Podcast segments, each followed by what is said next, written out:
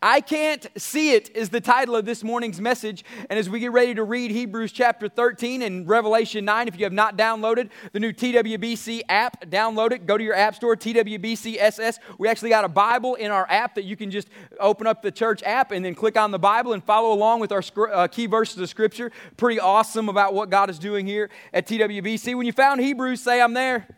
Say, I'm hungry. Say, I'm ready.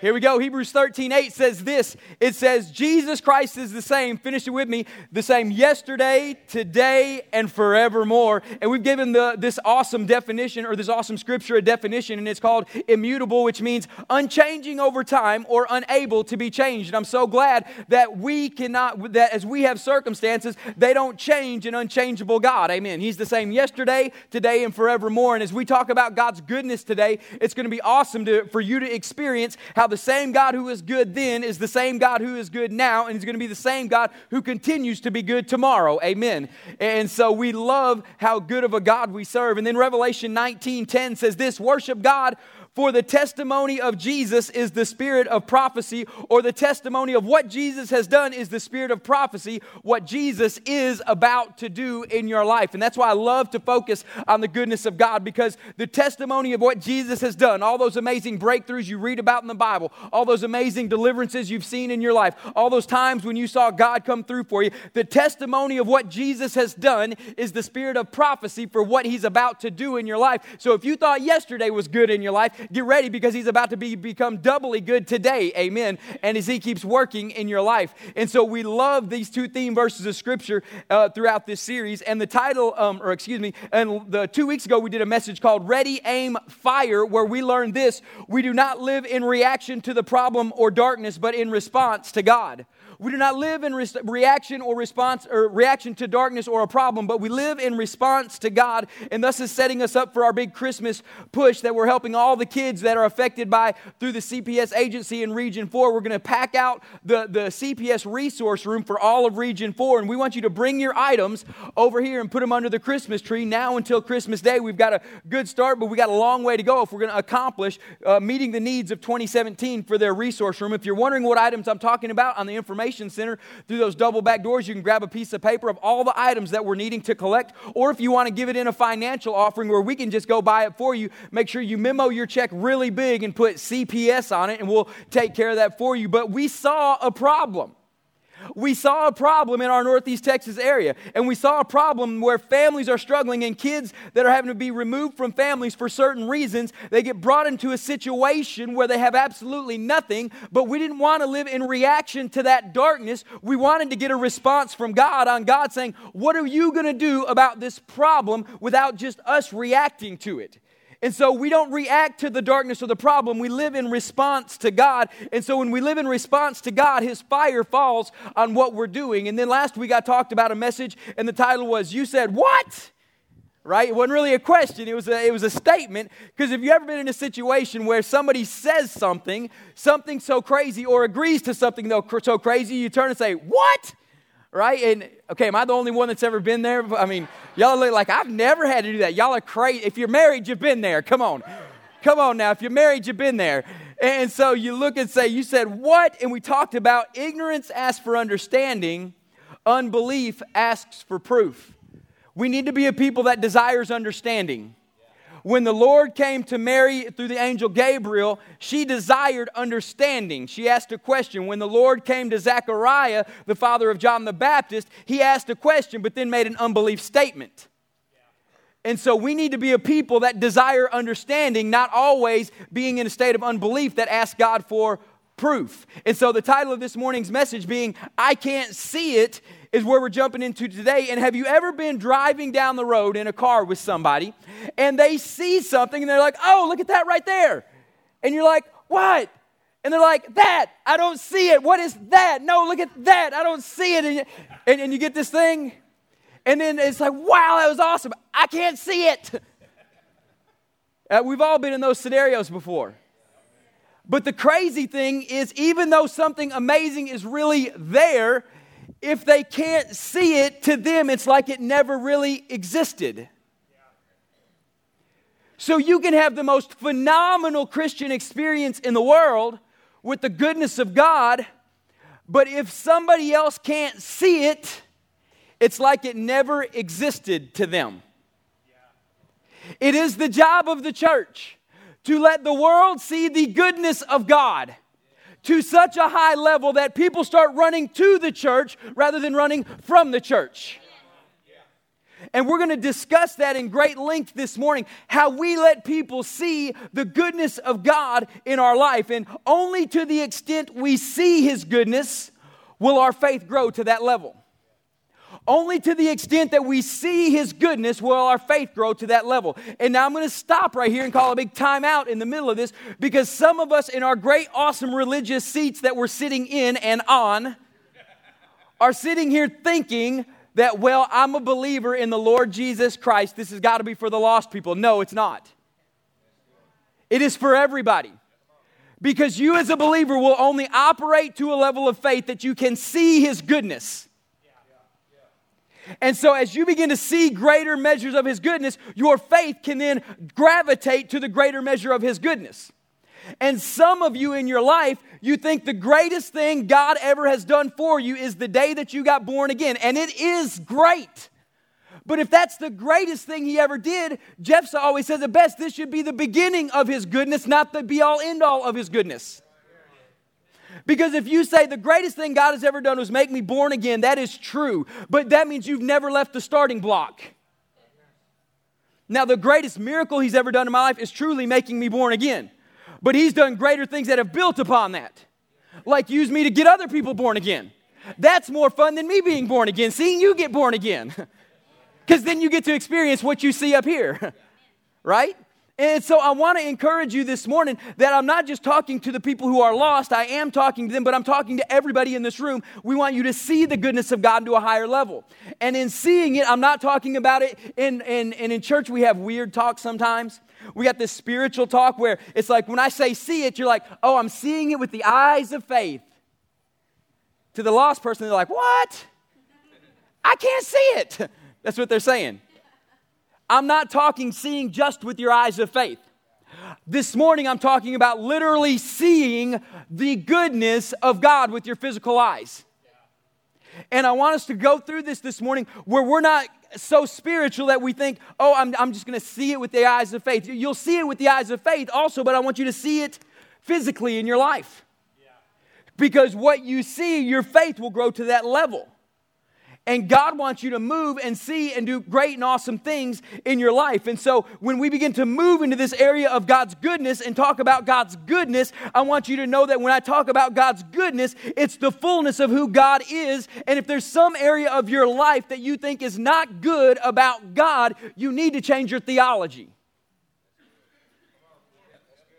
if there's something about God that you think is not good, you need to change your, your, your theology on Him because God is good and his goodness is going to permeate our lives. And we always used to do this phrase, and we always say, God is good and all the time. And because his goodness is so good, and uh, you are saved by his goodness. We'll get into that here in just a little bit. And so we've got to begin to understand that as we move into this realm of exploring the goodness of God, we, as we explore the goodness of God, our faith will begin to gravitate to a different level in Christ Jesus because you will only move in your faith walk according to the level that you can experience or see his goodness in. And now last week we read two stories. We read Mary's story and Zechariah's story, and today I'm going to read two stories. I'm going to read Mary's story again, but then I'm going to read Joseph's story. And one person could see and experienced his goodness, the other person could not see and didn't experience his goodness until he could see.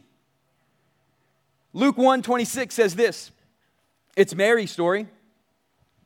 And it says, In the sixth month, the angel Gabriel was sent from God to a city uh, of Galilee named Nazareth to a virgin betrothed to a man whose name was Joseph of the house of David, and the virgin's name was Mary.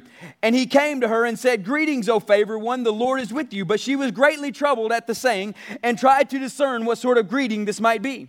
And the angel said to her, Do not be afraid, Mary, for you have found favor with God, and behold, you will conceive in your womb and bear a son, and you shall call his name Jesus. He will be great, and he will be called Son of the Most High. And the Lord God will give him the throne of his father David, and he will reign over the house of Jacob forever, and of his kingdom there will be no end. And Mary said to the angel, How will this be, since I am a virgin? And the angel answered her, The Holy Spirit will come upon you, and the power of the Most High will overshadow you. Therefore, the child to be born will be called Holy, the Son of God. And behold, uh, and behold, your relative Elizabeth, in her old age, had all old age has also conceived, and this the sixth month of her who was called barren. For nothing will be impossible with God. Everybody say impossible.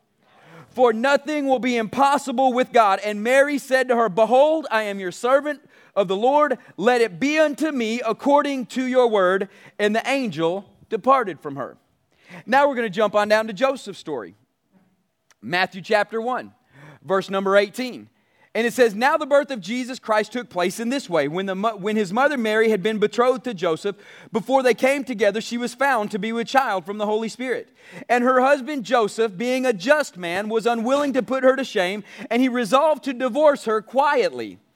But, he, but as he considered these things, behold, excuse me, as he considered these things, behold, an angel of the Lord appeared to him in a dream, saying, Joseph, son of David, do not fear to take Mary as your wife for that which is conceived from her is of the Holy Spirit. She will bear a son, and you shall call his name Jesus, for he will save the people from their sins. All this took place to fulfill what the Lord God had spoken through the prophet. Behold, the virgin shall conceive and bear a son, and they shall call his name Emmanuel, which means God with us. And when Joseph woke from his sleep, he did as the angel of the Lord commanded him. He took his wife, but he knew her not until she had given birth to a son and called his name Jesus. Now, when you read the accounts of Mary and Joseph, as you read it through the Gospel of Matthew, you obviously read the story of Joseph first. But as you read it in Luke, if you read it in proper chronological order, the angel Gabriel came and visited Mary before Joseph had the dream. So Mary knew what was going on and could see the goodness of God because she had seen God, so she could see his goodness. So she had no problem believing what God was about to do in her life. Joseph, on the other hand, couldn't see it. All he saw is the lady that I'm about to marry is pregnant. And I'm going to be a good man. I'm going to divorce her quietly instead of publicly. Do you understand that until somebody can see it, their faith can't move to it. But then the angel of the Lord came to him in a dream, and he was able to see what Mary had seen, and his faith level went to right where Mary's was, and they came together, and then they both went on down to Bethlehem, right? Because while Quirinius was governor of Syria, the census should be taken of the entire Roman world, so they went to Bethlehem, right? And there together Jesus was born. As we talk about the goodness of God, in this moving forward, I want to reiterate this point. Our faith will only grow to the extent that we could see his goodness. Mary was able to see what Joseph could not see, therefore, her faith was at a level that Joseph couldn't attain to until he saw what Mary saw. We want you at TWBC to see amazing things done through your pastors and your elders not so you can look at us and say, wow, they're so great. It's so you have something now to attach your faith to. Now that you've seen God do this, you're able to move into this level.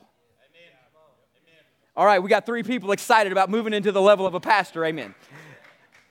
Let, let, let me rephrase that. The reason we want you to see things like you saw in worship this morning, where we're laying our hands on people and people are supernaturally healed, people are supernaturally delivered. Is not so you can look at us and say, wow, they're so great. It's so you can look at us and say, wow, if God can do it through Joel, bless the Lord, He can do it through me too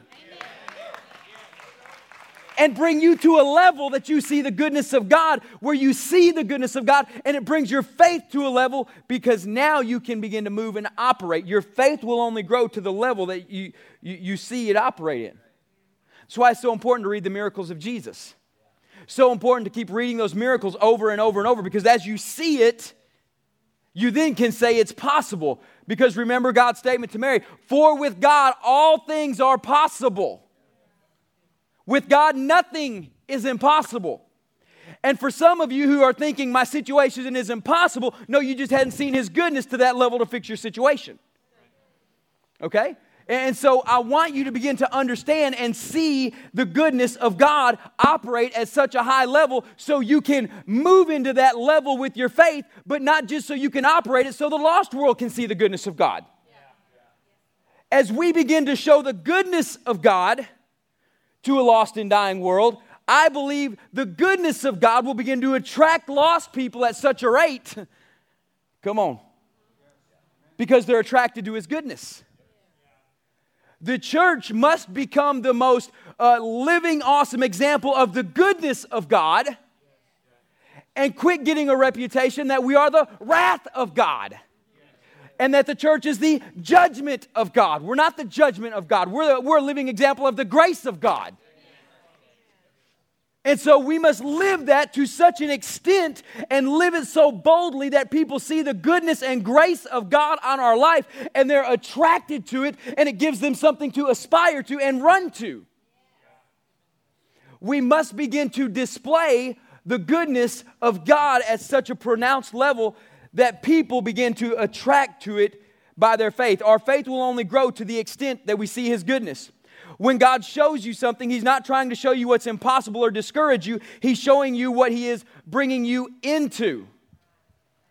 And I said that a couple weeks ago in a message. And I've realized over the past year, God has shown me crazy, awesome things. And at first, there are times in my life when I would be discouraged and disheartened by him. And then I got alone with God and said, God, why do you keep showing me these things? And he said, I'm showing you these things to show you what's possible and what I'm bringing you into in your life. Now, now listen, the Bible says this if you have the faith of a mustard seed, you can move a mountain. I want to bring a propose a question that if Joel has to see it before he can believe God for it, then my faith isn't even mustard seed yet. But God, in His infinite grace and goodness, will go beyond what He is supposed to to reach me where I'm at to get me to where He wants me to be. That's the good news. Even if I can't believe it till I see it, God's not upset about it. He goes beyond the extent of my faith to touch me where I'm at to get me to where I need to be. So when you are in this building and you see somebody celebrating how their marriage has been restored and your still marriage is looking like junk, quit being upset He's showing you what's possible and he's reaching beyond your point of faith to a place where you're at and touching you to bring you to your destiny.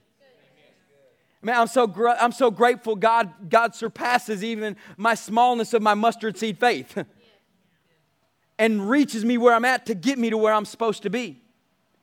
And so we must begin to see what God is showing us in our life. And the Bible says this in Romans 2 and 4. And I'm gonna, uh, I'm gonna accentuate this verse some. And it says, Or do you presume on the riches? And riches there, we always, when we hear money or hear riches, we go to straight to money and think it's talking about money. It's not. It says, Or do you presume on the bountifulness and the abundance of his, put in quotes, kindness? Because we're to go to that term in a minute. And the forbearance and his patience, not knowing that the goodness or kindness of God is meant to lead you to repentance. Now, many of your versions of, Bible to, uh, of the Bible to say, uh, say this. They don't have the word goodness written, written in there at all. It says, Or do you presume on the riches of his kindness and forbearance of his patience, not knowing that God's kindness is meant to lead you to repentance? But when you actually go to the writing of this and you go to the, to the Greek breakdown of it, that first word kindness there, it says, Or do you presume on the bountifulness and abundance of his kindness? That word kindness is not so much kindness as we think of it. The, the real breakdown is, is, is moral goodness or integrity, or what it says under it, it's the purest form of goodness that makes up the essence of who God is.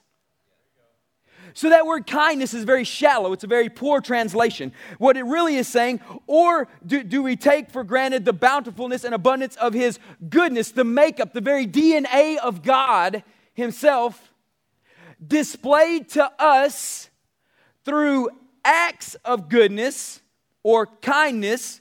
When you're driving down the road and you see a homeless person and you bring them a hamburger, that's called an act of kindness, but what's it done? Out, of the goodness of your heart. So, what this verse is actually saying, do, do, we, do we take for granted the, the bountifulness, the abundance of the DNA and the makeup of who God is in His goodness and the forbearance of His patience, not knowing it's those acts of goodness that we define as kindness that bring people to repentance?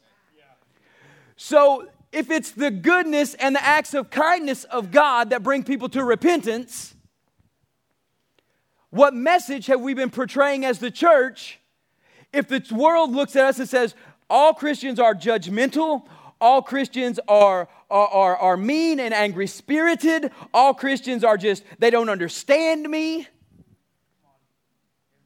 If that's the definition applied to us, that must be the fruit that they're seeing. And we in the church have we, we've even preached it like this. It's by grace you've been saved. Come on. That just said it's by anger that you've been saved through the wrath of God, right?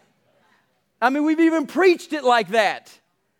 Get saved by the grace of God so you don't go to hell, right?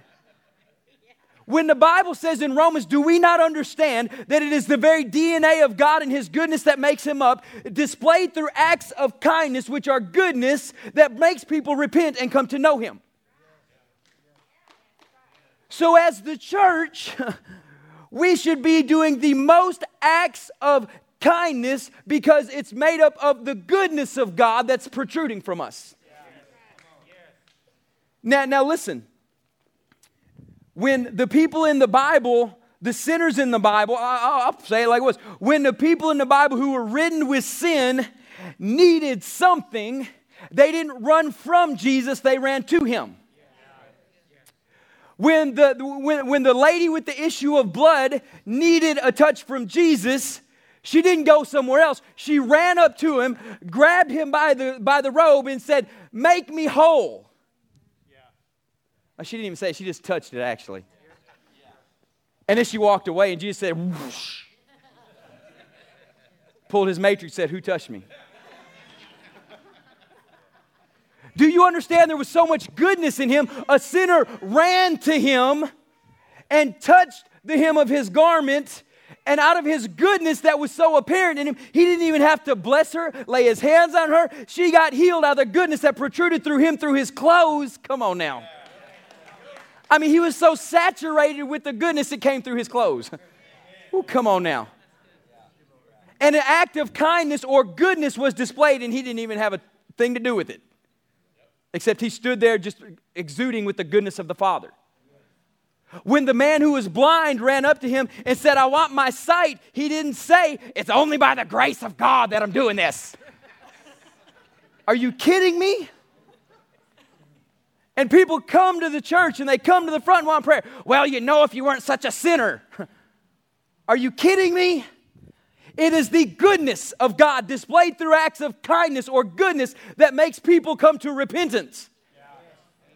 And the reason churches all across the world are on a, or excuse me, all across America many times are on a decline is because we're not exuding with the goodness of God to a level that people are being touched, saved, delivered, healed, needs are met, uh, water wells are getting dug, food is getting distributed. I'm talking physically and spiritually across the board, exuding with the goodness of God. It is that goodness that brings people to repentance. But our faith will only operate to the extent that we see the goodness of God. So we must, as a church, make the goodness of God so pronounced and so big that people hear about it and see it happen, and they run to the church once again. Come on now. That, that's my prayer for us in, us, us in this Northeast four state area, Northeast Texas area. That, that's my heart that we would be such a great display of the goodness of God through supernatural signs and through physical outreaches. Come on now, where we get to do supernatural signs. Through supernatural signs and physical outreaches, that they say, Surely the God of TWBC, I'm going there because we know He's good there. I believe in the goodness of God. And I believe every part of God is good. And I believe if there's something in my life that questions His goodness, I need to change my theology, not I ask God to change Himself and prove to me that He's good. We, as we begin to embark on the goodness of God, we begin to see amazing things happen. So much so that only to the extent that we recognize His goodness will our faith grow to that level of fullness, even in the knowledge of salvation. Now, I want to stop for a minute and talk to you about what I like to call Joel theology. Joel theology is this, is what I believe about something. I hadn't heard anybody else say it or preach on so I just call it Joel theology to clarify. Whatever the, the actions of faith that you took and did to get born again, it's that same precedence that is set through every other action or step of faith that's going to take place in your life. And what I mean by that is this the Bible says it is, for it is by grace that you have been saved through faith. Okay? So I believe if that's how we truly get born again, by the grace of God through faith, that equates to salvation, then every other thing that is a product of faith in my life comes through that same process. I am healed by the grace of God through faith. I am delivered by his grace through faith. I am made free by grace through faith. I am, I am walking in the blessing of God by grace through faith. And what that term grace means, now that we know that, or, or, or what, as that term grace is, uh, we, and now that we know what goodness or kindness is, it's the very DNA or makeup of God. You can even go as far as to say this I am saved by the goodness of God through faith in His goodness, because that's all He knows is to be good. Okay? And so, if we begin to operate among those principles in our life that I'm saved by grace through faith, or I'm saved by the goodness of God through faith, then every other thing that is a product of our faith must fall in those same systems of doing things. Now, in doing that, we've got to begin to understand if we experience being born again by grace through faith, and then we're trusting God for healing, and we try to do it by some grace through some of our works, through maybe what we think is faith or mental ascension, and I don't get a result, that doesn't mean God is not good. It means the simple process of being born again by grace through faith. I've jacked up the process, and it's only three steps. It's by His grace through my faith, woo, I get born again. Healed, that I've messed up the process. By His grace, grace, through my faith. Now let's stop right there because if our faith can only operate to the extent or the level that we've seen, we may ought to start seeing greater things about faith to make that whatever it is missing happen. I want you to begin to as you look at your faith, if you're believing God for something and you're not seeing the results, maybe you need to work on seeing God do amazing miracles in that area that you're, that you're wanting God to move in. And as you begin to see it, you'll begin to believe it. Yeah. Now, I want to clarify something. Don't, don't run off here and say, Joel said something different than the Bible because I know what the Bible says. We walk by faith and not by sight. But as we walk by faith and not by sight, if we can't see it, how are we going to get to it? So God is trying to show you physically and spiritually what you're supposed to see because when you see it, you can walk into it. And your faith is not in what you saw, it's in Him who did what you saw. Okay, your faith is not in what you saw. That's a physical fact. Your faith is in Him who made the fact happen. I once was blind, now I see. That's a physical fact. And my faith is not in, oh, he can see now. My faith is in him who made him see now.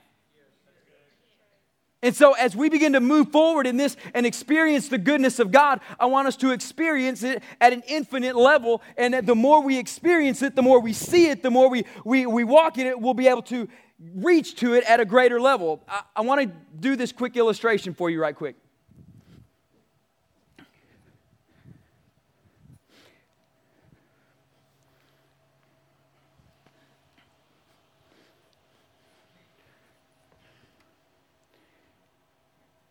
Now, this is a string.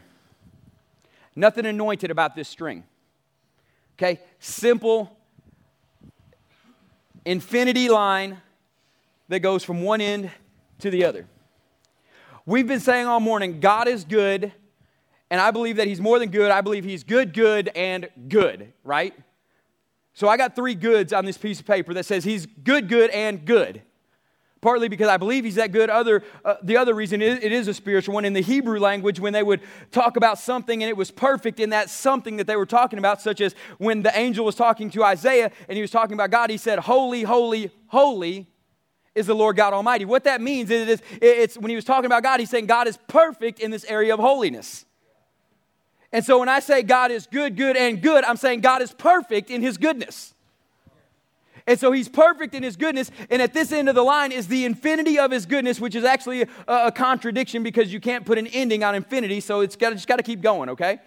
You cannot exhaust the, the goodness of God to the, to the ends of it. Now, if I've been saying all morning, we can only walk in our faith to, we, to the extent we see his goodness or recognize his goodness. There are some people who got saved under this premise of salvation Jesus came to the earth so you won't go to hell.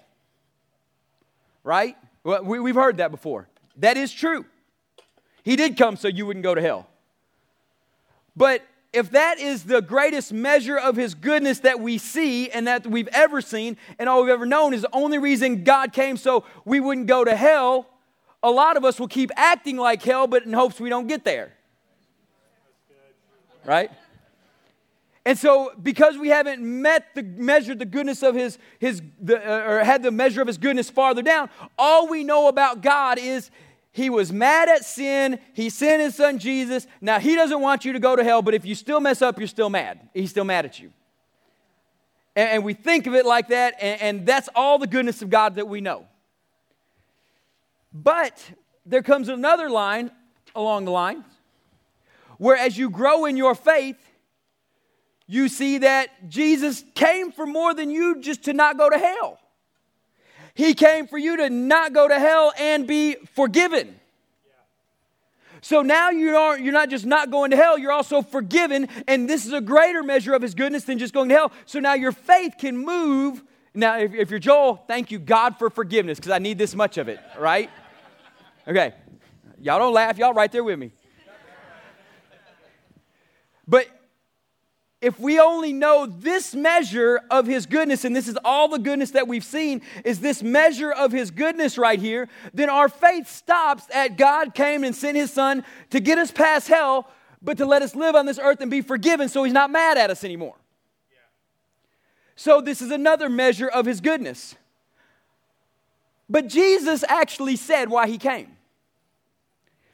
Jesus actually said why he came, and he said, I didn't just come for you to escape hell. I did not just come for you to be just forgiven. And I love the way the Amplified says it. He said, I came so that you would have life, have it in abundance to the full, till it overflows to reach the extent of the goodness of God way down the line, down here on abundant living. The problem with this is, we haven't exposed ourselves to truly what abundant living is in Christ. And so our abundant life in Christ doesn't get much past forgiveness. When Jesus said, I have come, and I love the way King James says it.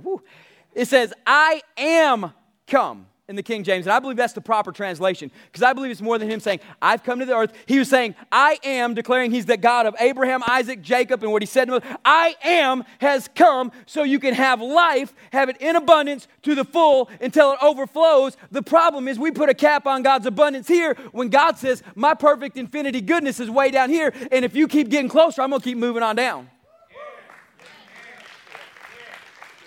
You cannot exhaust the ends of His goodness. The problem is, our faith will only go to the level that we see the goodness of God at. Now, for some of us, that's here. For some of us, it's here. For some of us, it's here. But for none of us, it's there. And so it's my heart's desire to press into the fullness and the goodness of God so much that we begin to see abundant life happen at a level that's way down here. So when lost people come in, they say, I really do want what they got. Because I see the goodness in their life, on their life, and they've touched me with that goodness of what they know about abundant life. My heart for you this morning is that you will see physically the goodness of God at a level that you have not seen before at some point in your life, and your faith will gravitate to that. Because it is not put in your life to discourage you when you see the goodness of God happening in somebody else's life. If I see the goodness of God happening in Johnny's life right here, it's not to make me mad. It's for God to say, all things are possible to those who believe. You say, by grace through faith. He's experienced my grace at a level that you haven't, but now that your faith has seen it, your faith can go to it. Same thing with, with, with the way God works through tithes and offerings and giving. Same way he works through the blessings of God, same way he works through healed marriages, same way he works through kids that have been transformed. Some of y'all need to be praising Jesus. Your kids are being transformed right now. Amen. And when you see somebody else's kid acting good, don't get mad because their kid is acting good and yell at your kid. Show him what he can aspire to. See, when, when God saw Joel, he knew he needed Jesus for an example.